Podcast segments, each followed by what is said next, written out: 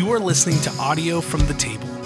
If you'd like to learn more about our community or donate to this ministry, please visit thetabletx.org.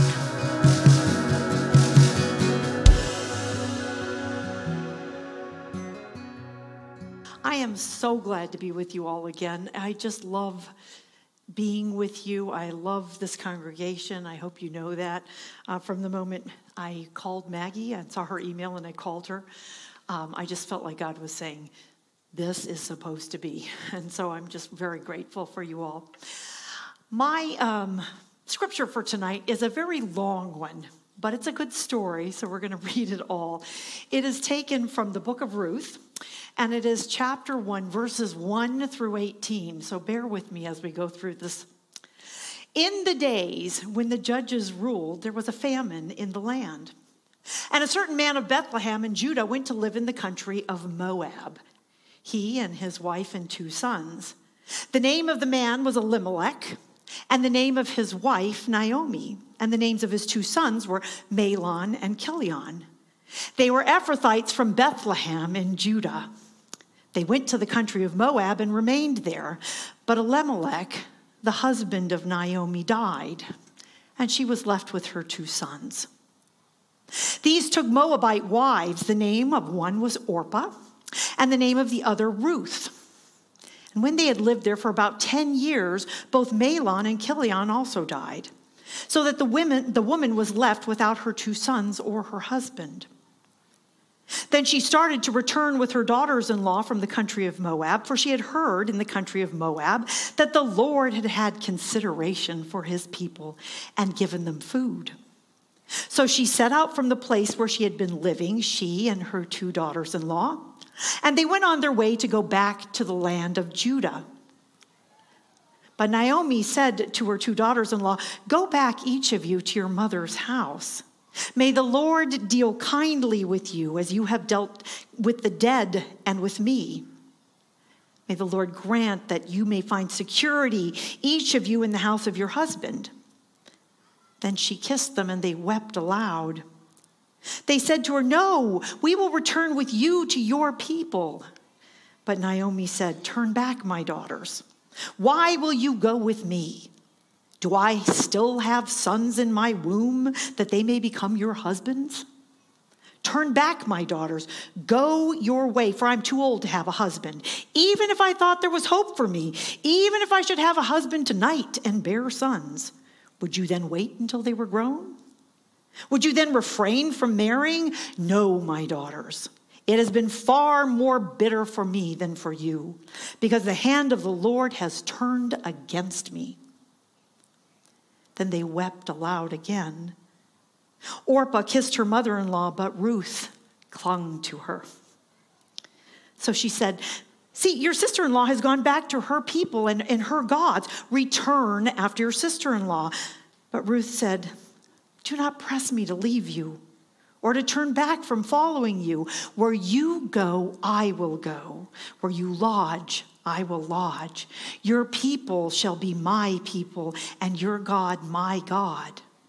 Where you die, I will die. There I will be buried. May the Lord do thus and so to me and more as well, if even death parts me from you. When Naomi saw she was determined to go with her, she said no more to her.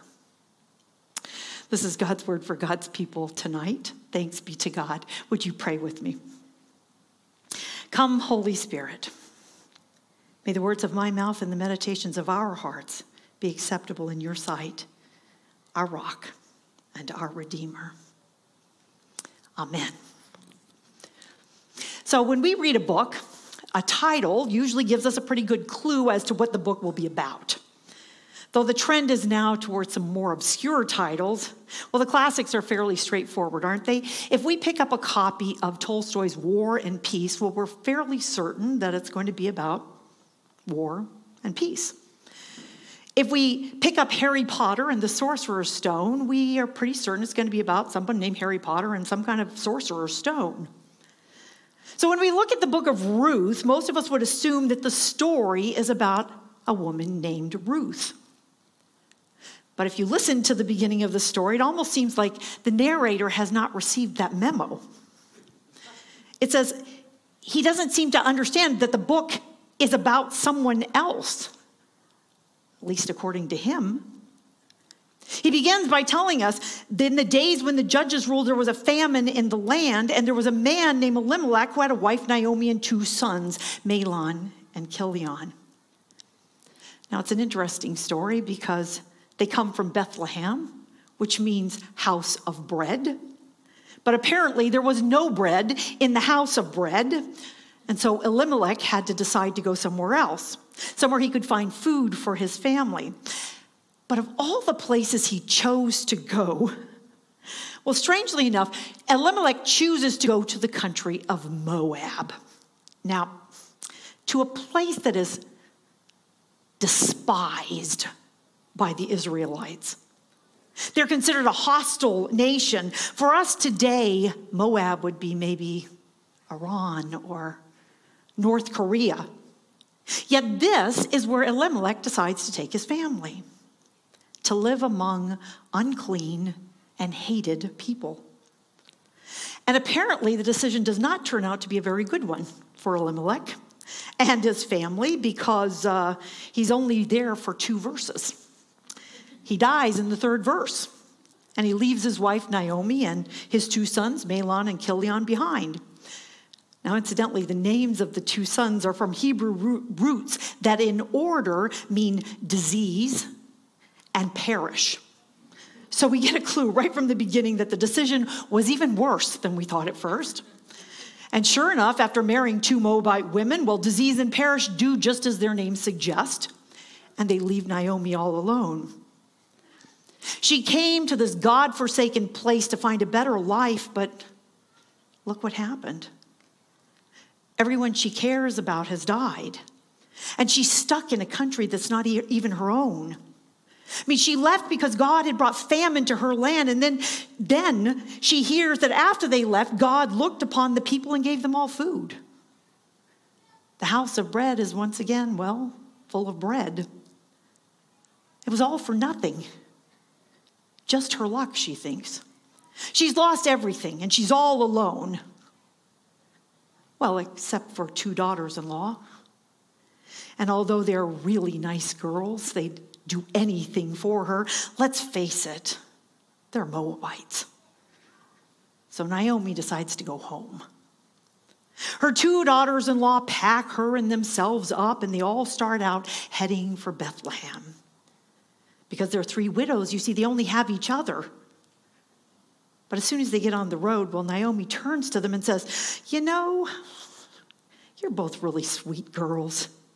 And I appreciate it and all, but I've been thinking about this, and I think it's best if you just remain here in, in Moab. You've been loyal to my sons even after they've been dead and gone. You've been so good to me. In fact, you've done more than anyone would expect. You need to go back to your mom's house, though. Find a nice Moab man to, to marry you, a husband that will take care of you. Now, it seems that Naomi has been thinking and she's probably been thinking about going home with two Moabite women in tow. She knows that she's already persona non grata back in Bethlehem because she left when times got hard. But not only did she leave, she left for Moab. but now, now that things are good again, she's coming back. It's already going to be humiliating enough to go home having lost everything. But imagine how much more humiliating it is to go home if she has two Moabite daughters in law with her, even if they are really nice girls. You know, it's really just so much better for everybody if they would just stay in Moab. But Orpah and Ruth, well, they don't really want that to happen. They want to stick together. I mean, three women together have a chance, but one with no husband or sons, it's, a disaster waiting to happen. So they beg Naomi, please let us go with you. Well, now Naomi's getting a little put out. You need to go home. What good will it do for you to come with me? I've got nothing for you. I'm certainly not going to find another husband, and I'm certainly not going to have any more sons for you to marry. You just need to go home. Look, this is really hard on me, girls, but I'm facing tough odds here. God has basically abandoned me. I'm all alone with no prospects. Don't make this harder than it is. Well, Orpah, she is a good girl. And at this point, she realizes that Naomi's serious, so she does what she's told and she heads home, back to her mom and back to her gods. But Ruth, well, Ruth is a little bit more stubborn. She's not about to let Naomi go home alone. So the text says that she clings to her. She clings to her while Naomi's trying to pry her off. Look, she says, Orpah did as she was told. She went back to her place, she went back to her people, and frankly, it's time for you to do the same. Go home. But Ruth will not give up. She won't give up. She says, Don't make me leave you, please. Don't make me turn my back on you. Look, where you go, I will go. Where you stay, I'll stay. Your country is home to me now, and your God is my God. I'm staying with you until death and beyond. God is my witness. I'm not going to leave you. Well, now Naomi realizes that there's nothing she can do to shake this girl. And it makes her mad. If she can't shake her, well, she's going to do the next best thing. She's just not going to talk to her. Did you notice it said she spoke to her no more. So off they go to Bethlehem. One walking quickly and angrily, and the other following behind, and not a conversation to be had. Now, when they get to Bethlehem, well, the whole town is talking about them, and everybody comes out to see them, the women in particular. Naomi, they say, Naomi, is that you? They can't believe that she came home and they, they gather around her. Now, Naomi, instead of saying, Hey, good to see you, hi, how are you? This is my daughter in law, Ruth, or any of the other niceties one of us might say, well, Naomi goes on the offensive.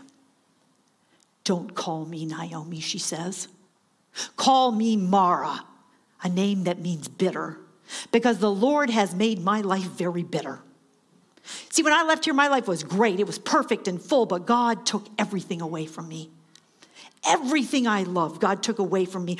Why would you call me Naomi, a name that means sweet and pleasant, when God has given me nothing that is sweet and pleasant? God's decided to punish me for some reason.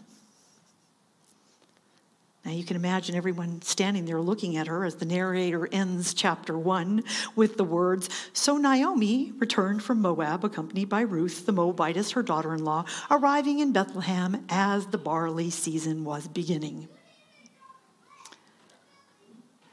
The book is called Ruth, but it seems to be a story about Naomi, doesn't it? Naomi, who pushed one daughter in law away and is not speaking to the second. Naomi, a woman who's wallowing in self pity and the gross unfairness of life, wondering, why me? Why me? None of this is my fault. Naomi, who was sweet and pleasant when everything was going her way, but in the midst of calamity has become angry because she believes God has done all these terrible things to her. In the midst of Naomi's tragedies, the supposed main character, Ruth, seems to get lost in the shuffle. She's just along for the ride, isn't she? And it would be easy to dismiss her, just as Naomi does. And that's precisely, you see, the point that the narrator is trying to make here. Because the fact of the matter is, whether we like it or not, whether we admit it or not, we are a whole lot like Naomi. When tragedy befalls us or when bad things happen to us, we, like her, we begin to focus solely on ourselves. We can't see past those things. We can't see past our own pain. did you notice, excuse me, did you notice that Naomi never gave one thought to the fact that Orpah and Ruth had both lost husbands too? She didn't seem to think about the fact that neither Orpah or Ruth had children despite 10 years of marriage. That in fact, Orpah and Ruth were both in the same situation she was in. She was so convinced that everything was all about her that she was totally unaware of the tragedies that were befalling other people. And in the midst of her bitterness, she's unable to see the grace that has been given to her. See, the truth is, like Naomi, it's, it's easy for us to sink into anger and bitterness when we're in pain, isn't it? So easy to wallow in what we see as the unfairness of life. So easy to believe that God has it out for us. Despite what we say we might believe, when we are hurting, our theology becomes a whole lot like Naomi's. Believed that everything had happened to her because God had turned against her. So it's so important for us to notice what the narrator of the story is trying to tell us because what they are trying to tell us is we are wrong. We are wrong. See, we, we might, our eyes might be closed to, to God's presence, and we might think we know our story, but we may be missing something. Because in the middle of pain and grief, of anger and bitterness, there is a woman named Ruth. Ruth, the one Naomi ignores, the one who seems to be a millstone around her neck. Ruth, who refuses to be shaken off or put aside. Ruth, who, although grieving, walks quietly beside her mother in law. Ruth, who, despite her mother in law's treatment, stands by her faithfully. Ruth, who seems to have a much different idea of who God is. See, we, like Naomi, are so often blind. And the narrator is trying to tell us that it's so important that we look and see our Ruths. See the people who are standing beside us in the midst of tragedy, in the midst of pain, those people who are shining God's light, quietly reflecting God's love for us. They're quiet, they're unassuming. Who is your Ruth?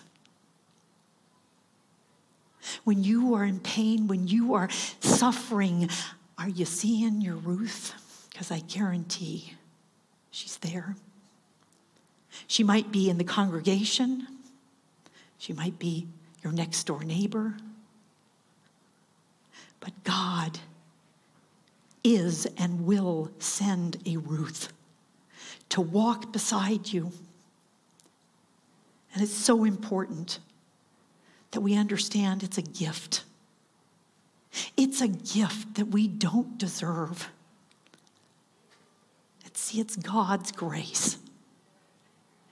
It's God's loving grace, unnoticed. My friends, I encourage every one of you to look for your Ruth. And I encourage you to listen to God because God may be asking you to be a Ruth, to stand beside someone who's hurting, to let them know they're loved, they're precious, even if they are acting like Naomi. That's a better word than I was going to use. I pray that God will impress it upon each of our hearts so that we might go out into the world and share God's grace with each person we meet. In the name of the Father, and of the Son, and of the Holy Spirit. Amen.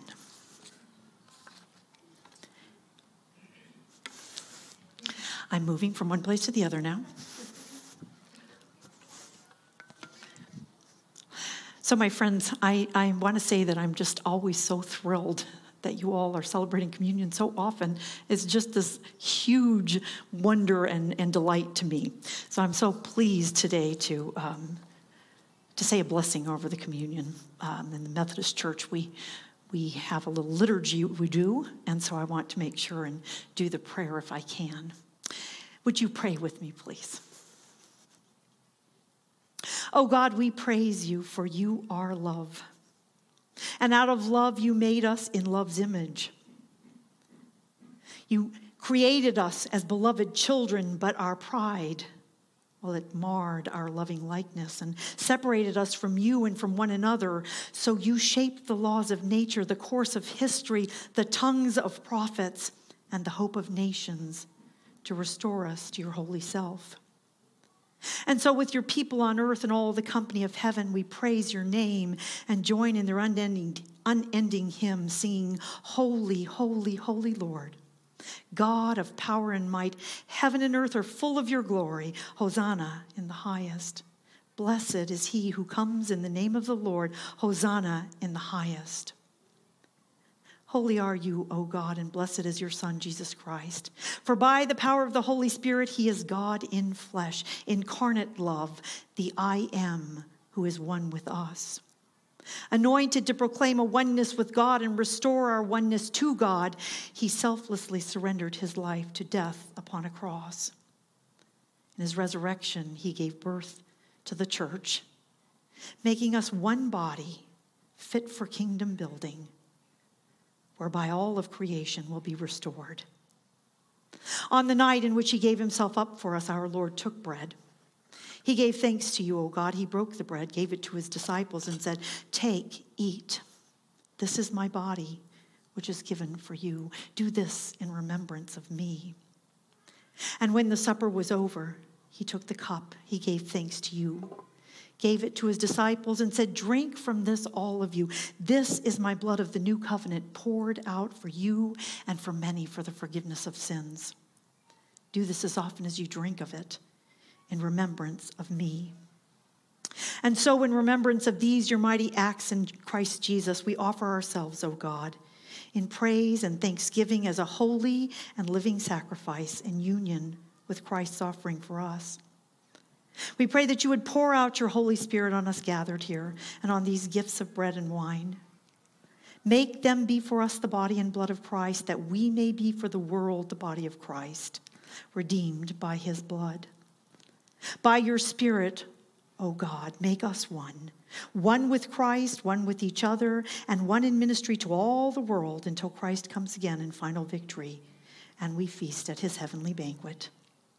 Through your Son, Jesus Christ, and the Holy Spirit and your holy church, all honor and glory is yours, Almighty God, now and forever. Amen. My friends, I bid you come.